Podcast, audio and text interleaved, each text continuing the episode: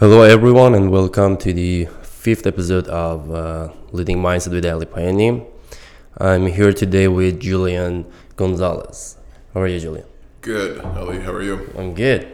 Uh, can you tell us more about yourself? I mean, can you introduce yourself? Yeah. Um, so I'm by trade, or for the last part of better part of the last decade, um, I've been in the fitness world.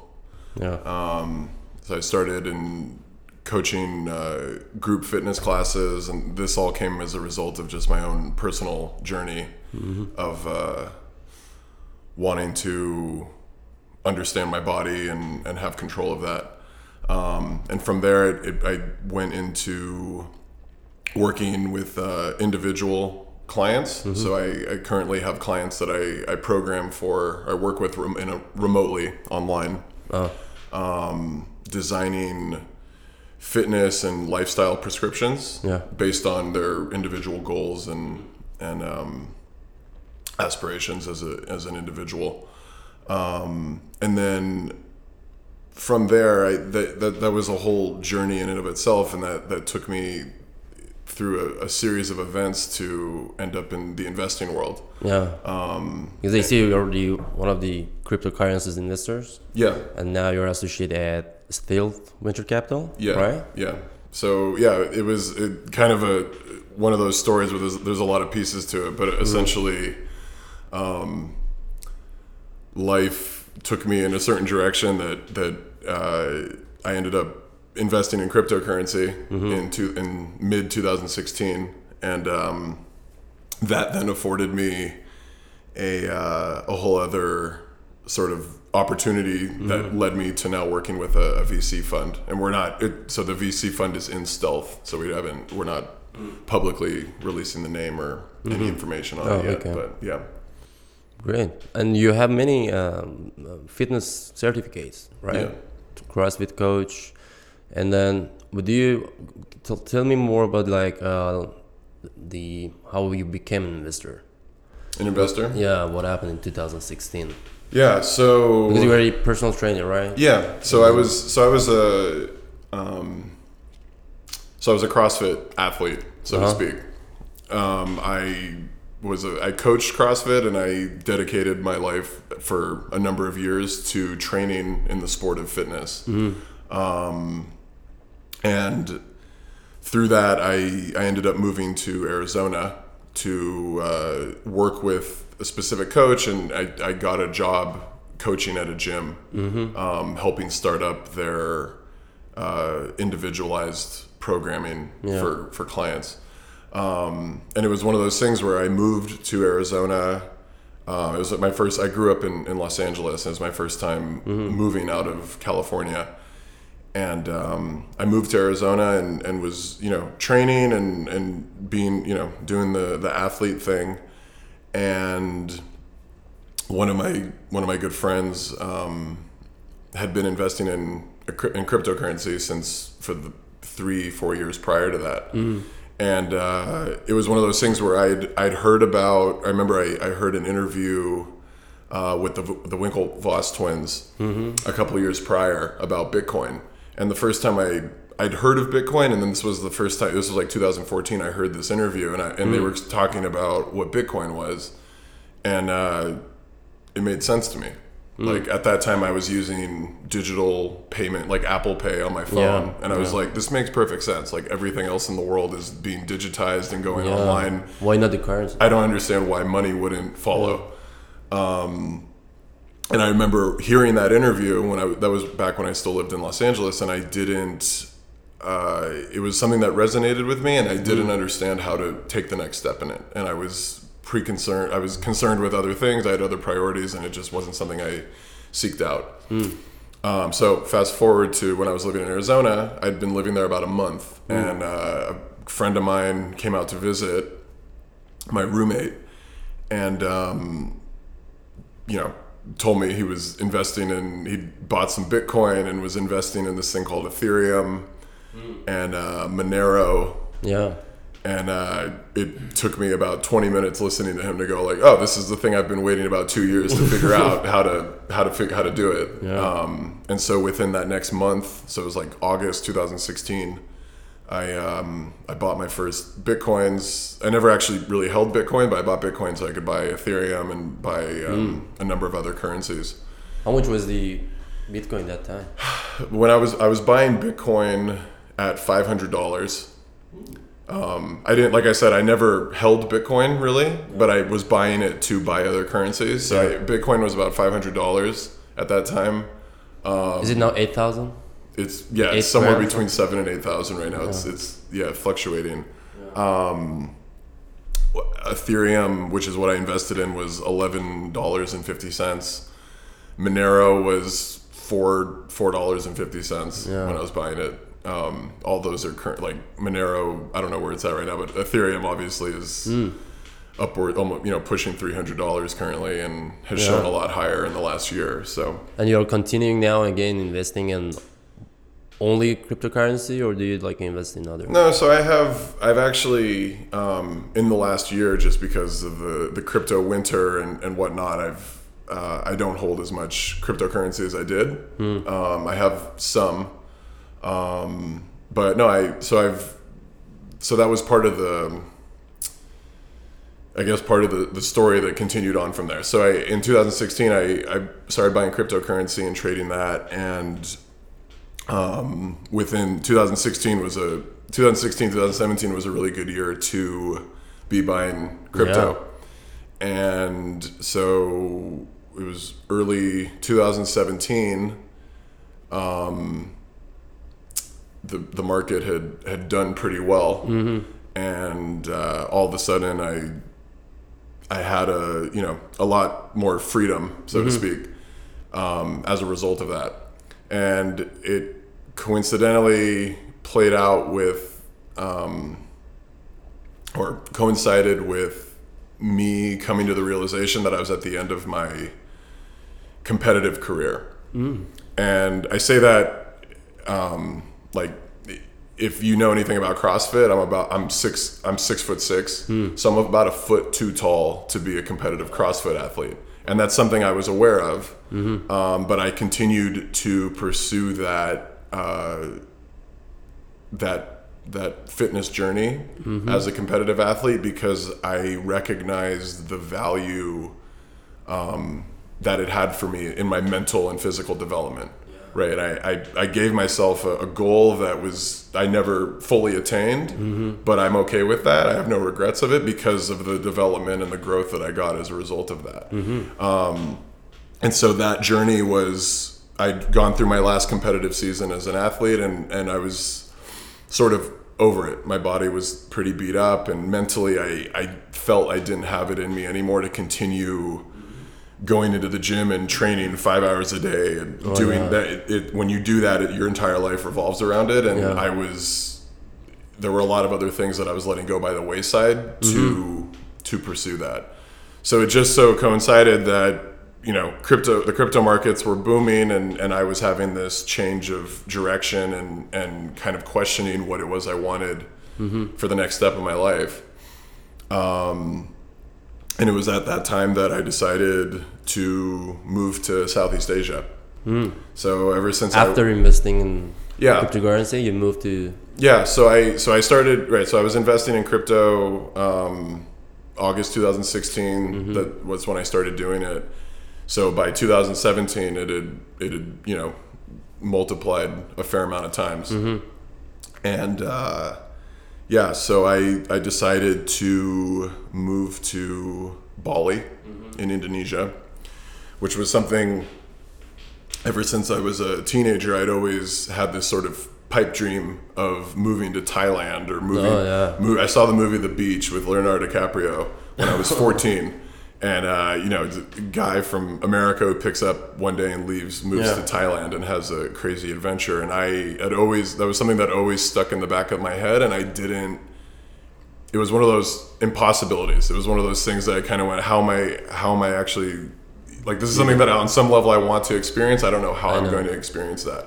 And then suddenly one day I had enough freedom and money to be able Mm-hmm. Yeah, to do yeah. that. I'm thinking the same way.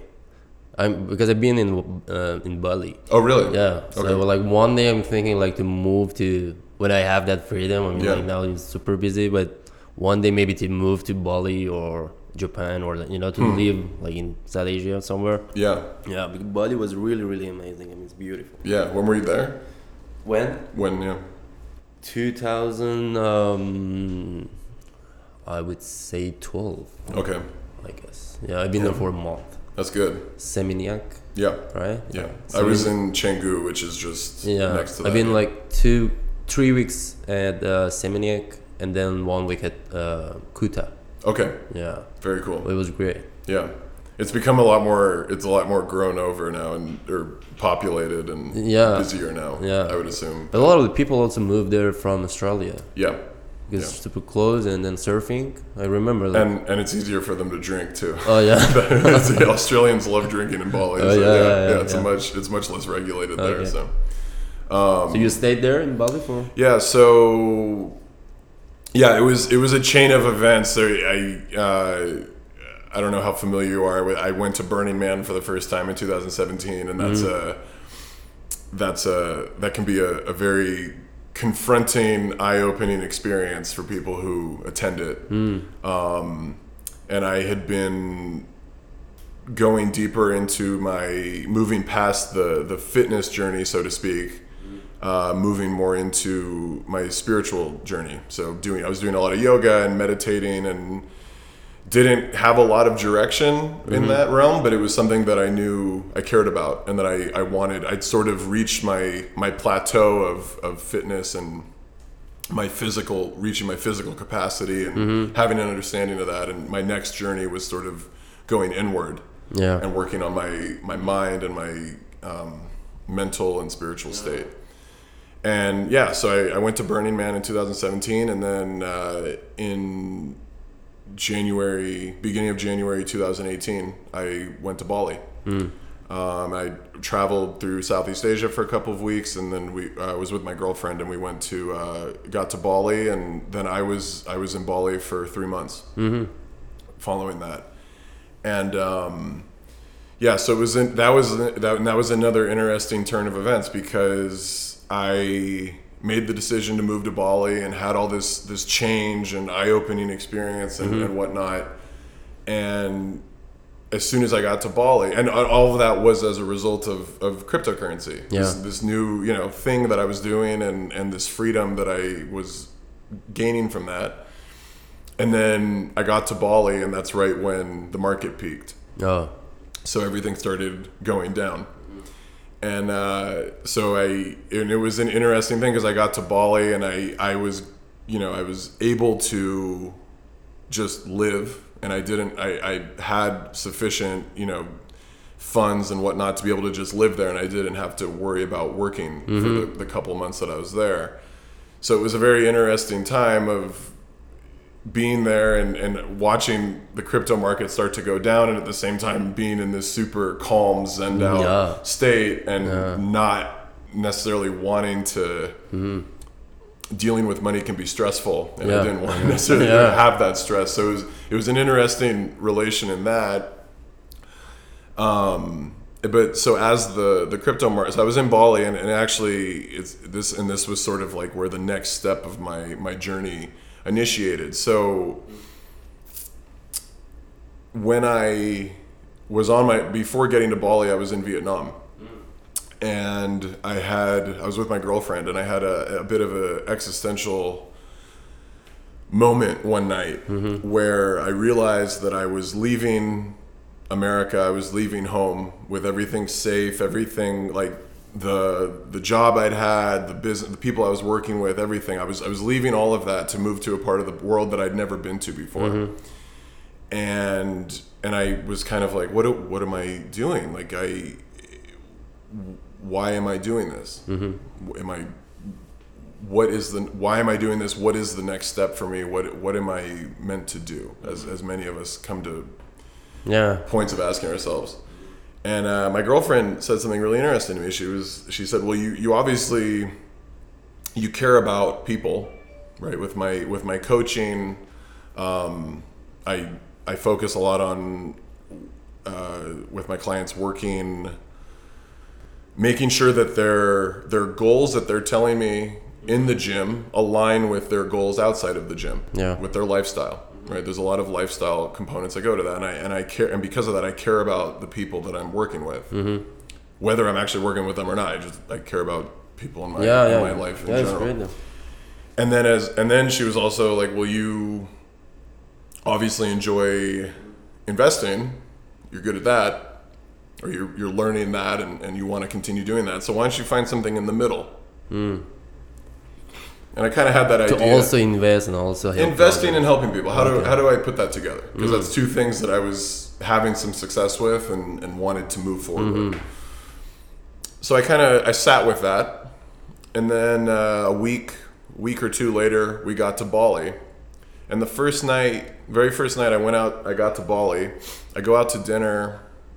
My my best friend had also moved to Bali and was he'd been there a number of months before me. So he was he was doing a yoga teacher training. Mm-hmm. He was becoming a yoga teacher. So the first night I'm in Bali, we go out to dinner. He invites us out with a whole bunch of people that he some people that he's in his in his training with. One of the guys in his training, I, I end up sitting right across from at dinner. Is a individual who is coming from the from the Silicon Valley world. He was, and he's, this is so- my now. It turns out to be my now business partner Oh, um, who was on sabbatical from his from his last startup out of the Bay Area, and the first conversation we had was about um, coaching entrepreneurs. We're throwing ideas around of, of how to work with. Uh, provide a coaching infrastructure for high net worth, high performing individuals in the tech and startup world. he was moved to Bali too. He was in Bali on sabbatical from his last company doing the yoga teacher training Oh, that my friend was doing. So the first night I'm in Bali, asking myself, why am I here? And I suddenly sit down from the I sit down across the table from someone who I'm now working with. Um, and so from there, that conversation was very organic, and it was you know it, it was a friendly conversation. And, and as I spent time in Bali, we you know I, I met a lot of interesting people and, and got more in touch with um, all of the things that I was there to do and there to discover about myself. And as a result of that, the conversation started with my partner David Langer um, about coaching entrepreneurs and investing and doing so in a in a conscious manner, doing something to help the planet. In Bali, everyone is having a conscious conversation Yeah. about how Yeah, do we true. reduce plastic waste and help you know fix the oceans and save our planet and, and do something good. And uh, so from there, we, we we started this conversation. And so he kind of took me under his wing, and um, we started doing angel investments together. Mm-hmm. And that was so. This also coincided with as the crypto market was starting to go Fall. back down. I was pulling money out. I was selling mm-hmm. crypto and reinvesting it into startups. Mm-hmm. Um, in the you know in the tech world. Um, so there, I, I started to get my feet wet with the idea of angel investing. Um, yeah, and investing in, in startups and, and sort of beginning to build my portfolio outside of cryptocurrency. Um, and yeah, and then so from there it was it was then I um, David decided to start this uh, VC fund that I'm that he's we're now fundraising for, and uh, yeah, and that's kind of been the the journey that that's landed me where I'm at currently. So, Something I noticed is like every time that you say you like you move to Arizona or Bali, Bali, and you start like talking to someone new, or even your best friends, yeah, it's like being. This, we had the same conversation. Uh, I think it was in the third episode or fourth episode of the, this podcast with uh, Sam Vaghar. Mm. Is the CEO of the Millennium Campus Network. It's a nonprofit helping undergrads. So the way that I met him was was sitting at the Urth Caffé at Melrose, and he was just passing by and said like, um, "Can you sit here?" Because it was like the empty chair. So like, yeah, sure. He sat down, and then like we started like talking, and then like immediately I found that like, yeah, he's an entrepreneur. I'm an entrepreneur. So he came to the podcast, and we became a friend. So what, something that we had discussed is that people should like being open to like talk to each other you know and then when even if you some meet someone new we can like talk and then this is the same thing even if you were maybe not visiting your friend for the at the uh, first day that you've been in Bali Yeah. or even not talking to, the, to David you Yeah. know so what do you think of like people that you see or do you want to say like um, that should be open to discuss or like start a convers- conversation you know with someone even that I mean they don't know So this is it. Yeah. Um, Do you agree here? That, I mean, like its Yeah. effects. I mean, like if, So- you, if you were not open to discuss or start a conversation with people, you know, maybe you were not like even moving to Arizona or like even meeting your friend talking about the cryptocurrency because we have a lot of people that we tell like, hey, this is the thing that you can do to improve or change, you know. So maybe they're not listen or they are not want to continue the conversation or maybe they so that maybe they miss the opportunities. yeah. So something that I see is your like your in terms of the mindset that you have is like your maybe it comes from the way that you want to help others. You also want to listen to what the others are saying, right? So in today's world, Yeah. where at least here in Los Angeles and most populated areas that I go to, mm-hmm. it would appear that the majority, like a lot of people, myself included, mm-hmm. um, we spend a lot of time looking at our phones. Yeah. We spend a lot of time concerned with social media, with email, text message. Mm-hmm. And all of these are tools that we use to better ourselves in some capacity, and that's fine.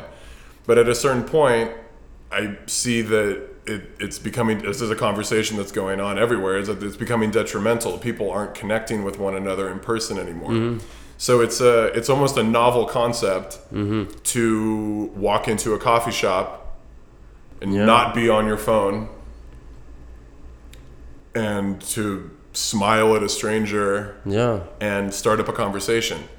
And this has happened even more since coming since coming back from Southeast Asia. But it was something that I was working on, you know, in varying degrees. You have noticed more when you came that. back? So I'm more aware of it. Yeah, I. I am not. I am. I try to be as aware of how much time I spend. I try to be more aware of how much time I'm on my phone. Yeah. in general. And not just that, how I'm able to engage with other people. And I'm, mm-hmm. I'm saying this because all of these all of these opportunities or these next steps in my life none of these are linear. Mm-hmm. It, it wasn't like oh i'm going to move to arizona so i can become a cryptocurrency investor right? Like i was moving Right. to arizona for a completely different with a completely different intention. Mm-hmm. Because i i believe i was able to and kept an open mind to having a conversation it led my life in a different direction mm-hmm. right True. and then from that moving to bali Yeah. and once again keeping an open mind of well let's see where like i moved there going let's see where where life takes me and when an opportunity presented itself i was able to see it because i was present to it Yeah. Is this kind of is this answering where you Yeah, yeah, yeah. yeah and i i, I think I, i'm it's a little bit of a broad idea i'm trying to Yeah. consolidate but i think the thing what the question you're asking me resonates with me that there's a lot of people that i hear mm-hmm. sometimes that life is against them they don't have any luck there's no opportunity Yeah. it's hard to find luck and opportunity when you're not able to engage with the people around you Exactly. luck and opportunity aren't going to show aren't going to come to you on instagram I know. or on facebook or whatever but I would say people are more busy with Instagram or Facebook Yeah. or their phone that they miss the opportunity. right and it, that was something that i began to realize more and more as i because i i was all into posting fitness videos on my instagram and, and do i was all about instagram Mm. Yeah. I, I loved using it right and then at a certain point i realized that it was i was feeling empty Mm-hmm. and that the more that I was off my phone and able to be present in conversations with people that I met, more and more opportunities Yeah. opened up around me. Because I, at the very core of it, all human beings want is to connect with one another. Yeah. That's why we're so addicted to our phones. Yeah. That's why we're addicted to technology because we're suddenly able to communicate and connect Yeah. with everyone everywhere. That's what Facebook's supposed to do. Like, Right.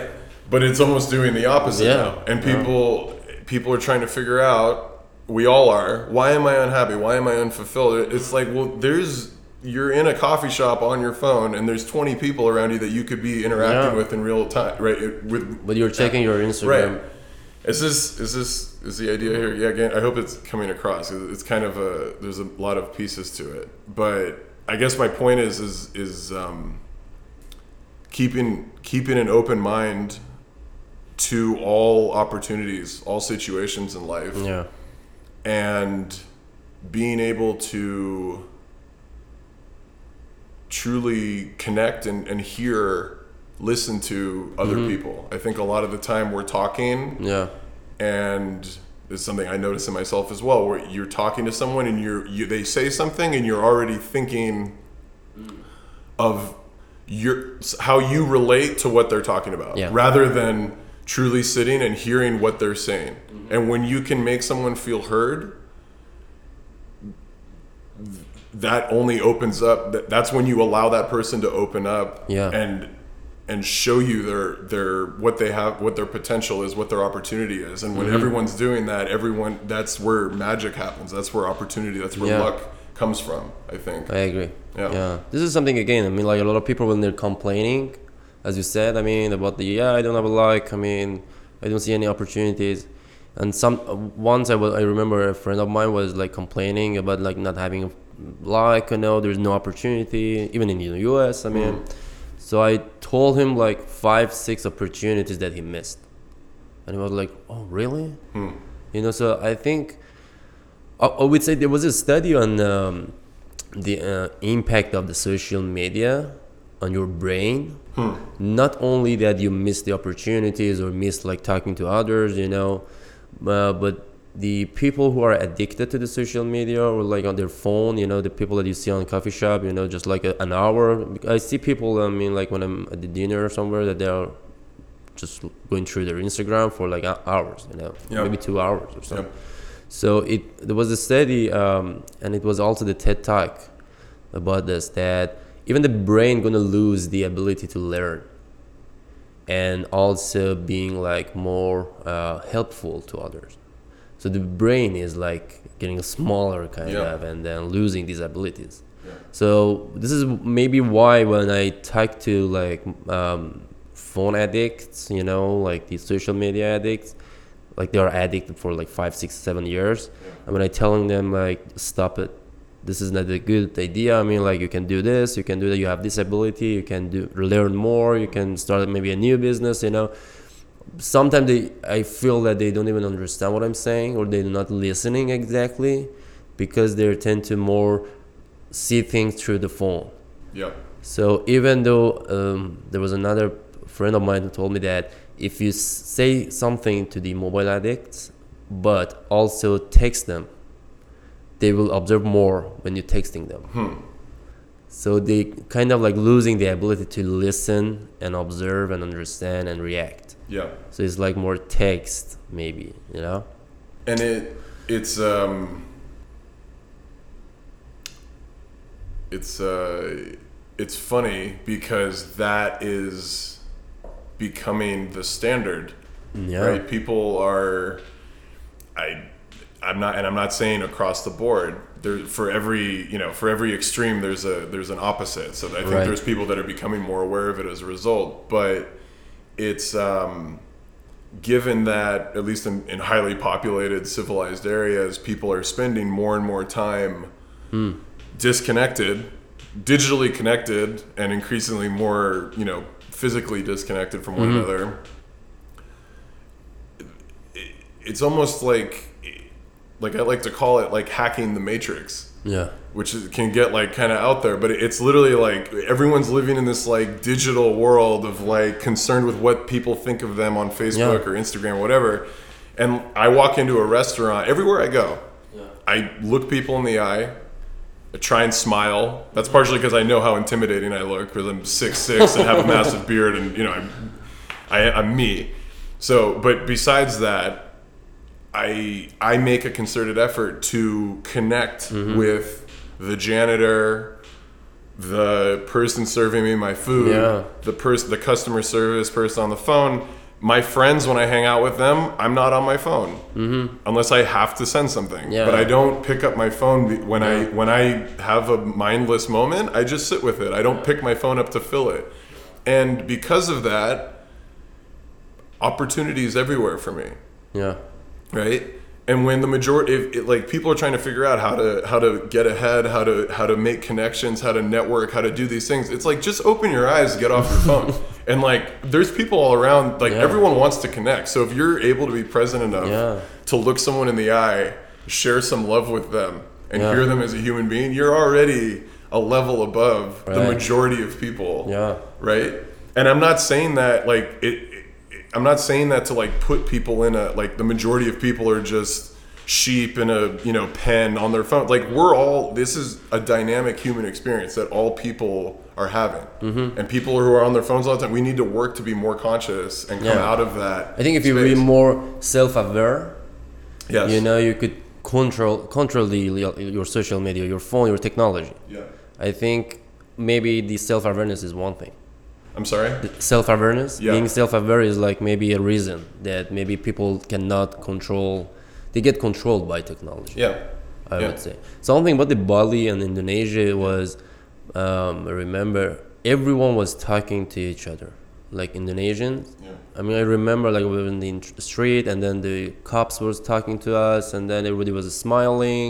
I remember exactly that. That was the only country I've been there that everyone in the street was smiling, talking to you. You know, everywhere, every, every shop that I go.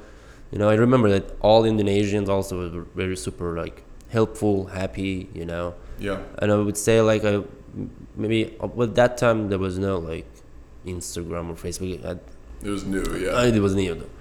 Yeah, but this is again the same thing that I would say. I'm always like when I'm out with friends, I would say, do not use your phone when you are when you are. So there's something just what, what you're you're noti- what you're you're sharing your noticings of being in, in Bali. Um, there's something that we could learn in the Western world from parts of the world like that. When I was in Bali, like you experienced, um, all of the any any town or residential area that you're in is broken up into little there's there's little tribes Yeah, and each of those little every couple blocks are, there's these little neighborhoods of two to three hundred people and they're self-governed right? Mm-hmm. and that's there's something to be said for that. There's tiny communities within a larger community of people that are connected that still the whole family lives together. They live with their elders every night you I would ride my scooter down the road and they have all of the the elders, the grandparents, so to speak, mm-hmm. of those communities were in their local temple practicing either dancing or they were playing music and singing Yeah. or practicing qigong. Or mm-hmm. some people in their 70s and 80s are mm. doing physical movement still. And they're being and that's being harbored in a in a community that they're supported by. They're Yeah. not right, and that's the complete opposite of how the Western world works. Right, we're all we all live in massive cities on top of each other, and we're completely disconnected from one another. Yeah. and there's no sense of small community. There's no connection to our elders, yeah. Um, and and Even connecting with nature. I mean, and, and that I mean, don't that's a I whole read other- that is yeah. like we are ninety percent indoor yeah while living in cities. Mean, Yeah. like like in LA. But Yeah. in Asia, I mean, I would say in Indonesia, Thailand, Malaysia, people are more outside.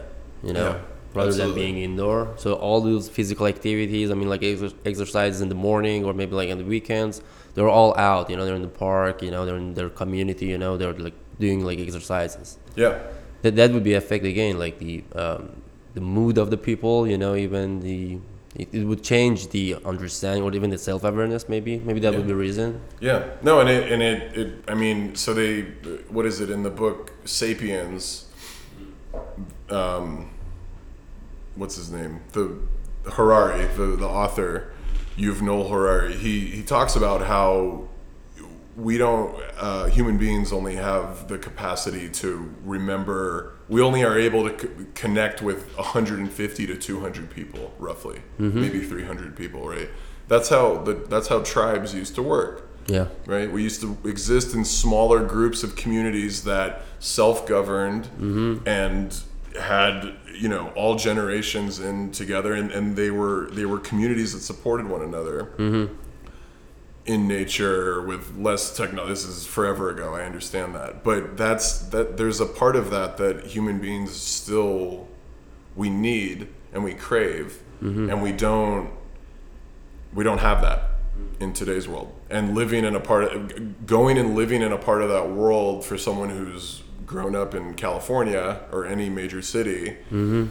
was very beneficial to be able to br- at least be aware of that and bring that back, right? Yeah. Because it, all it showed me at the very base is that we crave connection and not through technology. That's one way of doing it. Yeah. But nothing replaces like you're talking about everyone's touching each other, everyone's connecting in those parts that like everyone hugs each other. Yeah. That that's like I I hug as many people as I can Mm-hmm. when I like aside from, you know, business settings where I Yeah. you, more formal. But it, it hugging hugging, touching someone, looking someone in the eye, asking them how they how they are Yeah. and, and and caring, which is very simple. It fills a huge hole. Yeah. I think Yeah. that a lot of people are Yeah, agree, are, are lacking today. Yeah. Again, like there are a lot of like factors. I mean, like the good thing is every time in the podcast that we talk about like the main factors for related to the mindset of the people. You know, Yeah. in- even though in entrepreneurs.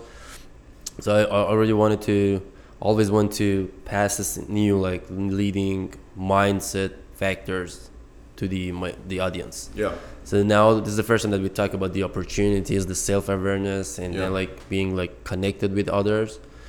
But I, I would say I would see it less in even in Los Angeles. When I have like meeting or visiting the San Francisco, it's way more. When I'm, I remember when I'm in the like restaurant or outside, you know, all people are talking to each other. Yeah. You know, they talk about like tech investment. You know, it was like really different uh, than the Los Angeles yeah, in LA, I would say maybe the entertainment industry is like affecting people Hmm. to follow because when you go to again like Urth Caffé and you see people like from 15 years old, they're just all on Instagram and they don't maybe they, even they don't know how to talk to others. yeah, You know, we, we would say uh, yeah when you go to the coffee shop or anywhere in the restaurant, not do not use your phone and get try to connect with people. You know, I would say maybe when I see some of the people or lo- really young generations is maybe they don't know even to how to get connect with someone. You know how to open the conversation. yeah, You know how to start the conversation with someone new. yeah, I would say maybe I, I see it. I mean, the, the way that they look at someone is like, okay, I don't know how to start a conversation. Let's back. So I, a couple month, maybe a month or two ago, I was in uh, Santa Cruz visiting some family, and I after dinner I was having a conversation. A number of us having a conversation, a bunch of adults, and my 16 year old cousin was there. And these are cousins of mine who are from Germany. So they're they raised in Germany, but their mother's American. So Yeah. they've they've experienced and they've lived in America back and forth. So they've experienced both cultures, mm-hmm. and now they live here. And I was asking her, I was asking her, what, what's it like to be 16? What's it like to be a junior in high school these days? And and I, I wanted to understand, like down to like, what are people, how are kids communicating on social media? What music are you listening to? All these things, because these mm-hmm. are things I remember when I was a teenager. But and it, it, it came to dating, and I was like, what's what it, what's dating like for a 16 year old? Mm-hmm. And she says that kids, and this is at a like a college prep school in San, Santa mm. Cruz. So this is like a prolific, you know, a well-to-do environment. And she says that uh, kids are, and this isn't all of them, but it's it seems like it's you know a, something that could be correlated to a lot of different schools or settings of that age. That kids uh, date digitally, so they'll text each other. Everyone's texting. Uh, if two people have a crush on each other, they, they have a relationship, a digital relationship, but they'll never hang out at school. They don't talk. They might go to a movie together one time, she said, and, and it's it, they have such an awkward time hmm. that they never go out again. But they'll they'll have like a relationship over text messages or Snapchat, and everyone's like talking, and it it's an interesting trend. Obviously, I don't think this is going to be everyone across the board, but the fact that technology to a certain degree is creating trends like this, mm-hmm. social trends, it's something to be aware of, Yeah. right? Because what this is like the next generation. This isn't us. Where I I remember a time when where there wasn't internet, there wasn't computers, right? The next generation, they're gonna grow up with only knowing. And this connect, these connections are only going to become more integrated as we move, Yeah. When- right? When I was 16, there was no iPhone. Yeah, yeah, same. there was no smartphone. Yeah. Right. and it's so it's it's just an interesting thing to like once again. If we're growing up in a in a if that's where society is going a portion of society is going to move, mm-hmm. it would benefit us or the individual to step out of that Yeah. to work on their their interpersonal skills to work on like what we've been discussing this whole time right? But that was just another interesting thing of of the next generation of seeing how how the direction of these things are moving One thing that I would say I want to change in the future, or I would like plan to do something about it, is like the same thing, social media for like undergrads or like uh, new generations. You know, Yeah. to more, like educate them.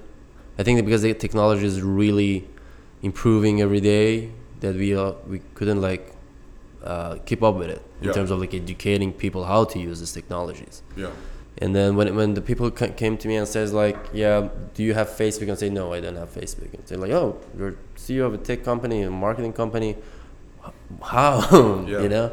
Say like, yeah, I'm not even. Um, I rarely shop online even though. Hmm. Like Amazon, I think I shop twice or maybe three, four times. wow now at Amazon. good for you Yeah, I, I, really I like to go. same, uh, I want to go to the shopping mall, you know, to meet Yeah. people and say like, see the thing that I wanted to buy. Hmm. So the same thing. I mean, I'm not even. So when I'm even out, the only reason that maybe I go to my phone is the email, working email, Hmm. or someone like texting me something important happened. So that's that's it. I, I have no app or anything to check. You Yeah. know, I have like Instagram for my like company, and then like uh, like working kind of Instagram. Yeah, so re- maybe like a week or like any every two three days I post something. And I have a very few friends even in Instagram. So every time, even though I wanted to like check something, there's nothing to check. right There's no stories. There's nobody's like doing anything. You know. yeah yeah and, And then that, that helped me a lot though, because you, you, I be focused on my work, on what I'm thinking, you know, and then what I'm planning. The same thing when I meet someone like Sam that we met on at Melrose. So mm. if I was on the phone, maybe he wouldn't like talk to me. But now turns out that we became a very good friend. Now we're in contact, and now I could help him with. He was traveling to Dubai, so I was like giving him some references because he wanted to expand his network Yeah. in Middle East. And then the same thing, he helped me a lot with like connecting me to the new people that could help me with my company. So that that- that's the thing. I mean, that I would say like everyone to like uh, about the phone, you know, because I'm really against this, against like using the phones in public or being addicted to the social media. I don't I don't really understand it. Hmm. So I always like encourage everyone that maybe think about it for an hour about yourself yeah for the self-awareness Yeah. and if you get there then you can change it but if you want to say like yeah i'm not going to use because i read that out of three mobile addicts two of them ignore that they're addict yeah so they don't know it even though yeah you know when you tell them like yeah you're addicted to the phone they will say like no we're not but they are Well, telling, yeah, I mean, I don't think telling someone has to come. That's something that the person has to come to the realization on their own of, and I think to that point.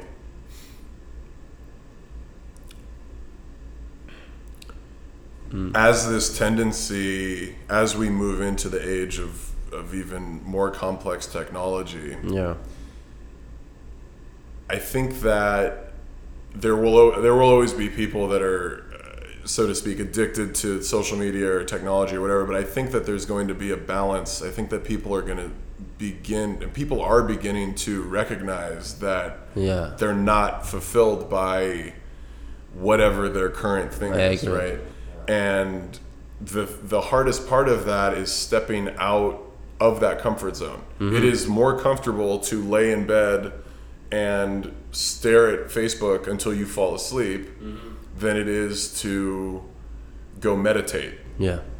I'm biased to this because I, I meditate and, and I talk to a lot of people who I, pra- I have a yoga practice, I meditate, I, I do these things, and, and I talk to people who that part of me resonates with. And I will say to them, it's, it's not about like don't use your phone, but do you see that there's a value? You're talking to me about this because you see a value in meditating or doing yoga or having a mindfulness practice and it is that is the hardest part that is the hardest thing for someone to do is change that habit mm. and do something that's confronting Yeah. like it could be going to the gym and working out right Yeah. like it, it's, it's easier for you to sit on the couch and continue to eat potato Yeah. chips than it is to get up and go to the gym Yeah. it's easier for you to stare at facebook even though you could be laying there knowing i know this isn't making me happy Right. i feel so empty it's still easier to do that than to get up and, and go meditate for 10 minutes Yeah. right so as as these these social trends as these issues continue to to progress and move the direction they are the people the individuals who are able to step out who are able to have the self-awareness like you said to step out of their comfort zones and do the thing that scares them the most are the ones that are going to be able to to move past those mm-hmm. those hurdles right? And it's the same thing as what you were talking about me moving to Arizona or me moving to Bali which are at the point when I did them were the two scariest things I did. Mm-hmm. I'd grown up in California my entire life. I'd, I'd been I'd traveled I'd been to other places but I'd never gone moving. I'd never moved somewhere else. And it took me two years between having the idea to move to Arizona and actually moving to Arizona to do it because it was scary to me. And same with picking up and moving to a part of the world I'd never been to. I'd never been to Asia in my life. Yeah. And but because of that, because I recognized that I was uncomfortable in that setting and decided to do it anyway, mm-hmm. I greatly benefited. And I was given, I was true. afforded opportunities that I never would have, I never would have seen, right? If I hadn't taken that, pl- that taken that leap. Yeah. And that's the same as it's more comfortable to sit on your phone in the coffee shop than it is to look a stranger in the eye and connect Yeah. with them. But you don't know what that stranger has to offer you if you don't connect with Yeah. them, right? Um, and same with fitness, same whatever the thing. People, everyone know people who are. We all, all human beings have something we can improve on. No one's perfect Right. there's people who talk about improving or uh, wanting to be better and there's ones who do it and the only difference is the person who makes you either make that decision or you don't Mm-hmm. at the end of the day everyone knows what they need to be eating Yeah. what they need to be doing what would make them happy right but the, but many of us will Who choose is actually do it? Right. Many of us will choose the the easier path. Yeah. The the path of li- of less resistance. Mm-hmm.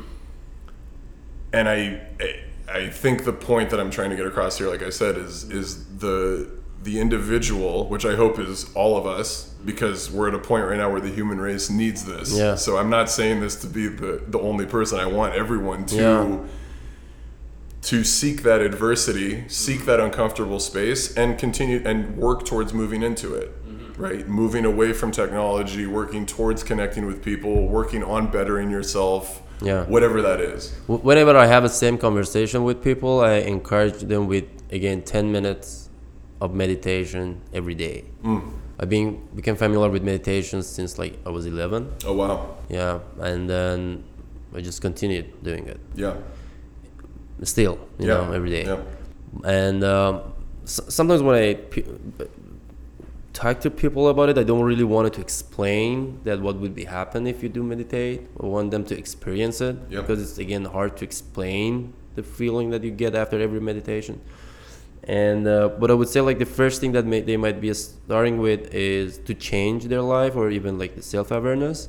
I would I think 10 minutes of meditation for one month only, or even to 20 days. Yeah. Just see the results Yeah. you're like wasting a lot of time you know you have time 10 minutes just to do meditate every day you're not gonna lose People any spend like two to four hours a day staring at their phone, Yeah. and, and people can't meditate. So for me, when I suggest it to people, I say whatever. Like people are like, "Well, is it better to meditate in the morning or at night? Is it better to meditate? Should I do ten minutes or thirty minutes?" Or Yeah. and I say whatever in in any in any area of self improvement, Mm-hmm. I would say do whatever you're able to do. So if you're if it's easier for you to meditate for one minute in the morning, then do it. Then do it. And meditate for one minute in the morning three times a week until you've you can Yeah. do it without thinking about it, and then you can move to five minutes. Yeah. And then you move to ten. Right. And, and that's the thing is finding those baby steps towards Mm-hmm. Yeah. growth and improvement. again another reason is because when you do meditate after like a month after usually we say like 20 days to a month again the structure of your brain start changing Yeah. So the people would say like, yeah, I want to like, um, I'm not gonna use my phone from Saturday, you know, this week, this weekend. So it's not gonna work because you have to change your brain, the structure of your brain, and then to change it, you need meditation is one way to go. And then uh, I don't remember the study about it, but then again we have. I remember I watched an um, TED talk about like reprogram your brain, and again meditation is one of the really great kind of tools or ways to do it Yeah. so i would say if anyone started doing meditation for like eh, just a month five minutes Yeah. know, like or as you said like one minute but however i mean you're comfortable with Yeah. you know morning noon i mean like laying in bed or sitting whatever just one minute just to start doing it Yeah.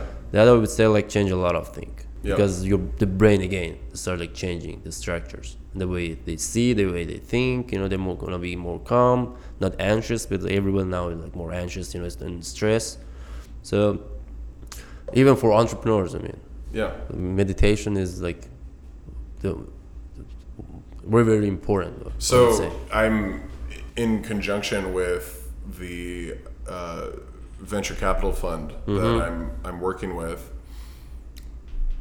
I am I'm moving towards building out my offering as a coach to Mm-hmm. work with entrepreneurs and founders in the tech space because as I am you know getting into this world more and more and meeting meeting people like Mm-hmm. yourself who are very good at sitting in front of computers and programming things and do you know doing doing that um, I there's there's a fair amount of value in my experience to bring to this world in terms of you know whether it's lifestyle habits, nutrition, Yeah. fit, training, fitness, mindfulness, whatever you have. Um, and this correlates to what you're saying, whether it's with entrepreneurs or not. But the focus of it is a lot of the time with very type A personalities, people who are you mm-hmm. know they're like I just need to do more to uh, get my to accomplish it yeah the most beneficial thing that that person can do is to take a step back mm-hmm. right rather mm-hmm. than well I'm, I'm here i need to take two steps forward to be better it would it would benefit that person more to take that step back and slow down. Yeah. Whether that's controlling what you're eating mm-hmm. taking three minutes to Yeah, yeah. meditate this or that right? Um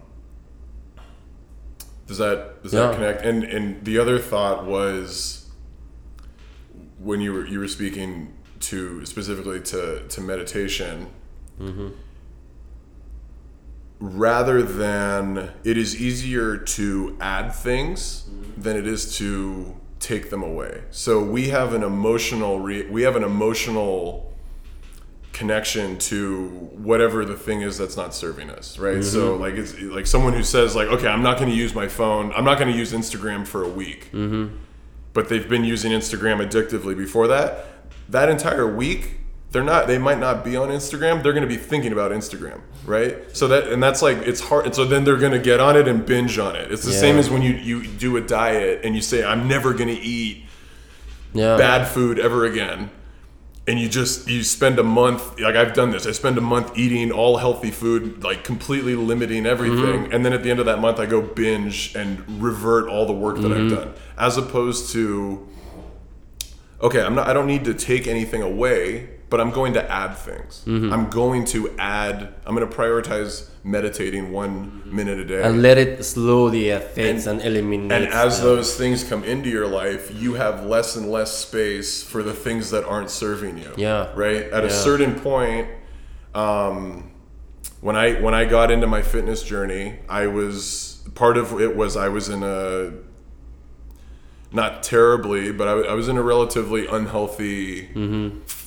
Mental or life cycle of going out and drinking and not eating not eating super well Yeah. and you know states of depression and, and mental things going on and it it was very hard like you're saying with someone who's I wasn't addicted to anything but it's, it's very hard to say like I'm not going to drink anymore Mm-hmm.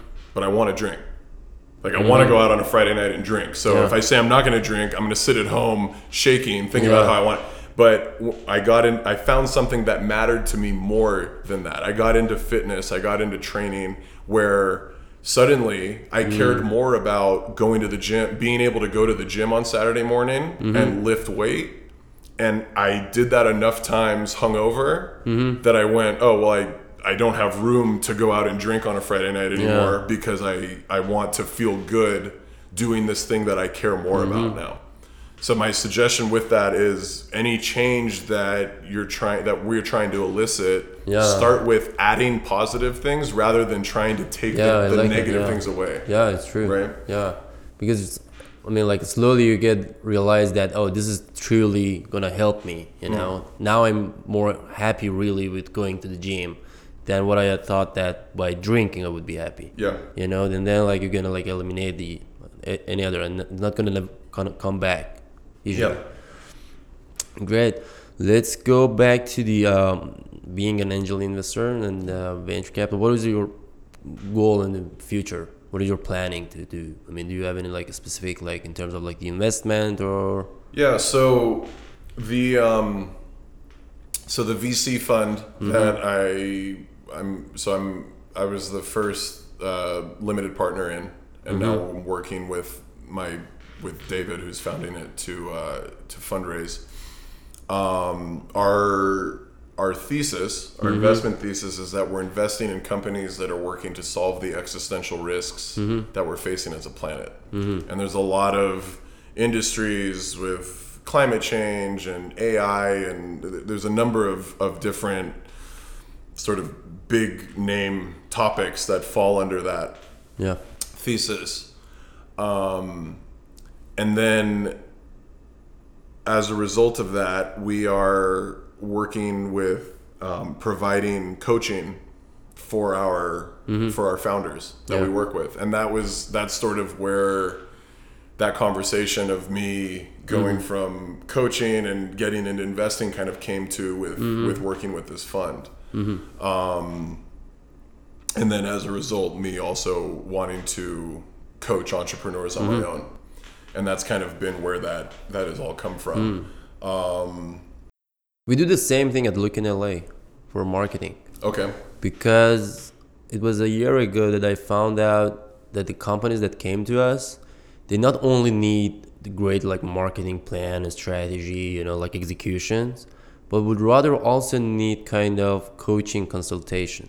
yeah, So we added the service, kind of like the business and marketing consultation, because they might have a great product, even like the mindset. I mean, they're hard workers, you know, and then uh, they they can get really um, successful in, in terms of marketing.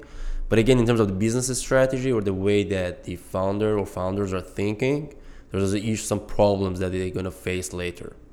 So we added kind of like a consultation program that we have now for some of our clients that while we are doing is developing the marketing strategy for their company, you know, for a year, for three years, we also work on the business strategy. Also to like talk to them in terms of the way that they think. You know, one of the reasons even that I have like the podcast for like the mindset is mm. like for entrepreneurs. Yeah. That it's not only your marketing or your price point or what you're developing, but your mindset is way more important because you are making those decisions for your business. Yeah. Whether it's the business strategy for future or marketing or whatever. But this is something that I found out it's gonna be it's really really helpful to my clients who are like doing this. Mm. And even though when they come to the, for like to have like a free consultations, you know, in terms of the marketing, I try to find the flaws or the problems that they really have in terms of like a business, rather than tell them like, yeah, you have to do like um, email marketing and pay per click. Let's do it, right? So I, I always like avoid this, and all my team also like in company doing the same thing. We try to find out, okay, no, you have a really problem even with this product. Maybe you're not, you should not even continue with promoting this. And there are sometimes they get like, oh wow, this is like the first company that telling them, kind of not, I don't know if the first, but they get shocked Yeah. they say like oh this guy doesn't want my money it's like my success in the business.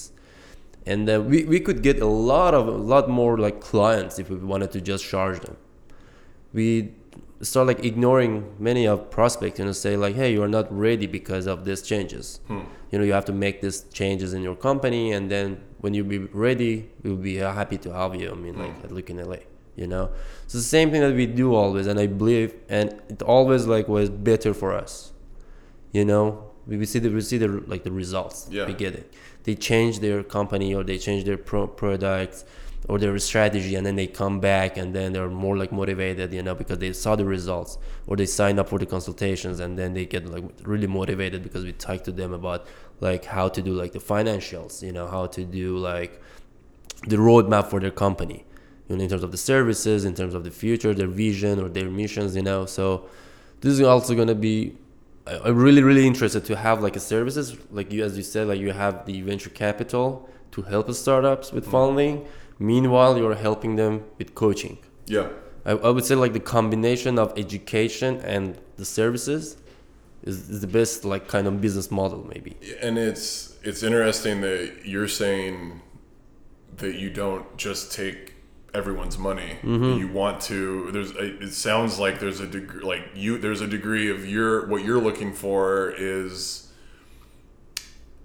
Is the individual you're potentially going to work with are they growth minded? Yeah. Are they open to Yeah. like hey here's some obstacles that you're facing Mm-hmm.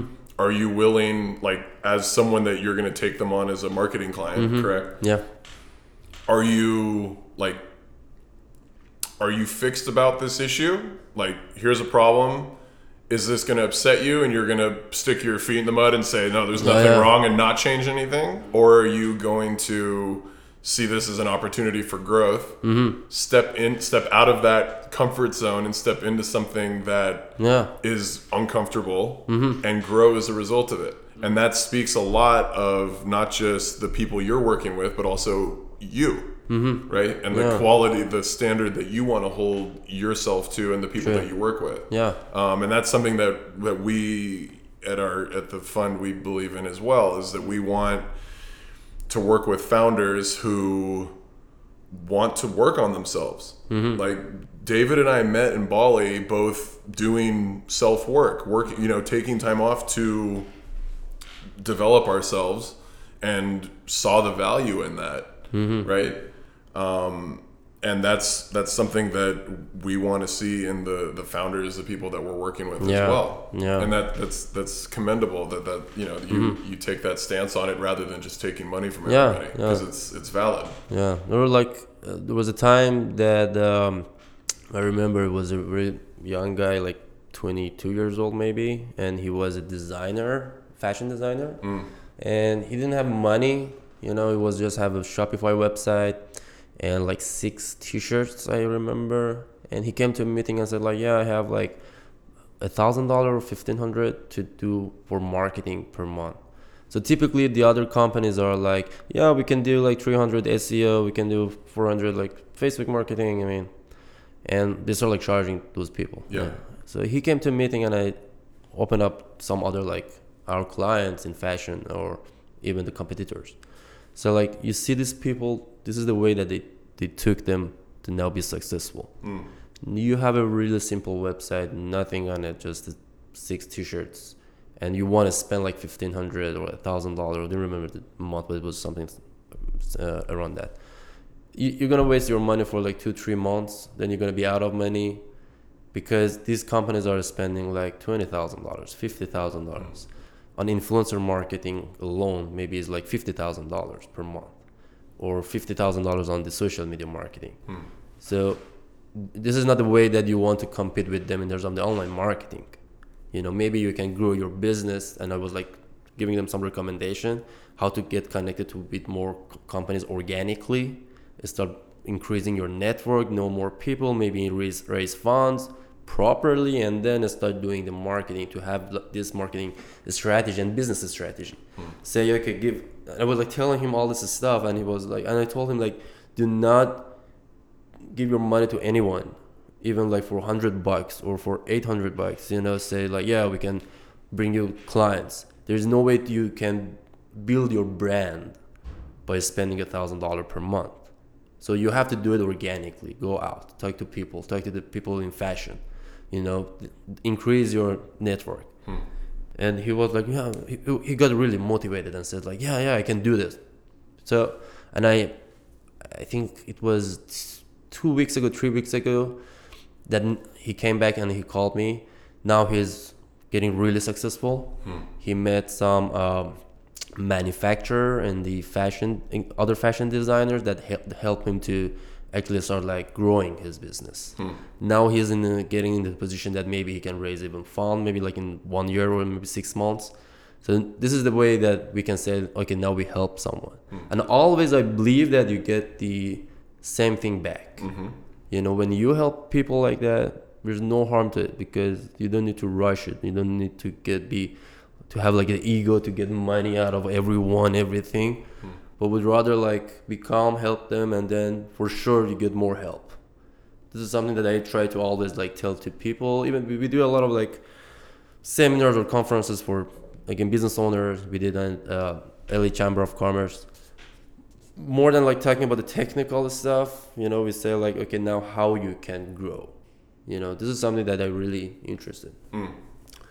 and um, so we're close to the end of the program what would you say for how, how people can help uh, find you because we're going to add the link or Yeah. Um, well, the so after after that whole conversation about social media, um, my Instagram Mm. is at Julian GB J U L I A N G B.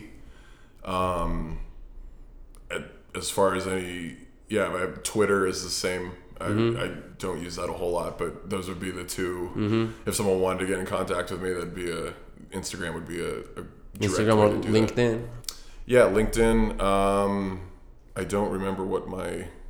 Do I you have it there?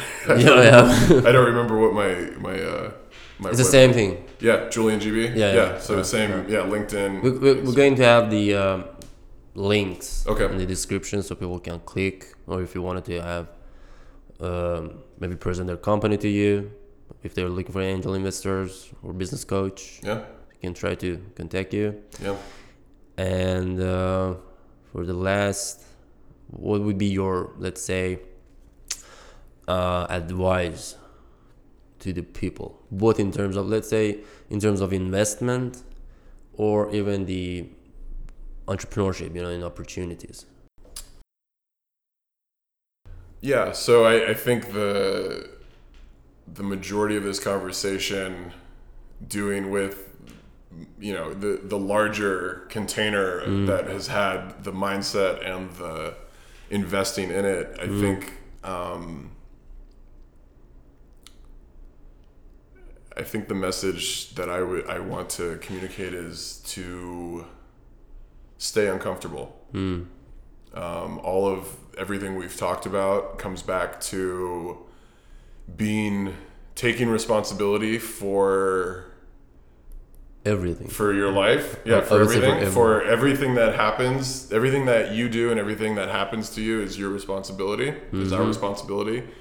And the faster that you're able to and i say you speaking to myself the faster that you're able to recognize that and step out of your comfort zone Yeah. continually, which is the hardest thing because you step out of your comfort zone and become comfortable and then you think you're good. But it, to continually seek adversity and step out of your comfort zone, um, you that is where opportunity lies. Right. And to not be afraid to like this sounds cliche, but not be not being afraid to fail as a Mm-hmm. result of that. That's been a big lesson I've had to learn. That I've I've, Mm-hmm. Yeah, I've, I've 100%. spent so much time keeping myself in a safe place because I was afraid of what people were going to think of me, Mm-hmm. or because I was going to fail and people were, I was going to get laughed at or whatever. Mm-hmm. Um, and the the more that I've been able to let go of those beliefs and commit to failing Mm-hmm. and learning from it um, and staying uncomfortable the more that i've been able to bring into my my life. That's true. and I, I think that in with investing obviously there's there's more uh, you know there's more that goes into it than just that but being okay taking risks and learning from learning from those experiences. Um, and continuing to seek seek out the parts of yourself that make you uncomfortable Yeah. I think I that's uh, that's uh, that's the message that I try to communicate to people around me, Mm-hmm. and I I think that there's a lot of value Mm-hmm. to be had for for our society as a whole from that message today. So, Yeah. That'd be great. Okay, it was really great having you here. I hope we can have like another podcast maybe in the future. There's Yeah. a lot more to talk, I Yeah. think. And uh, so thank you for coming. See you again. yeah, thank you for having me. It's been awesome.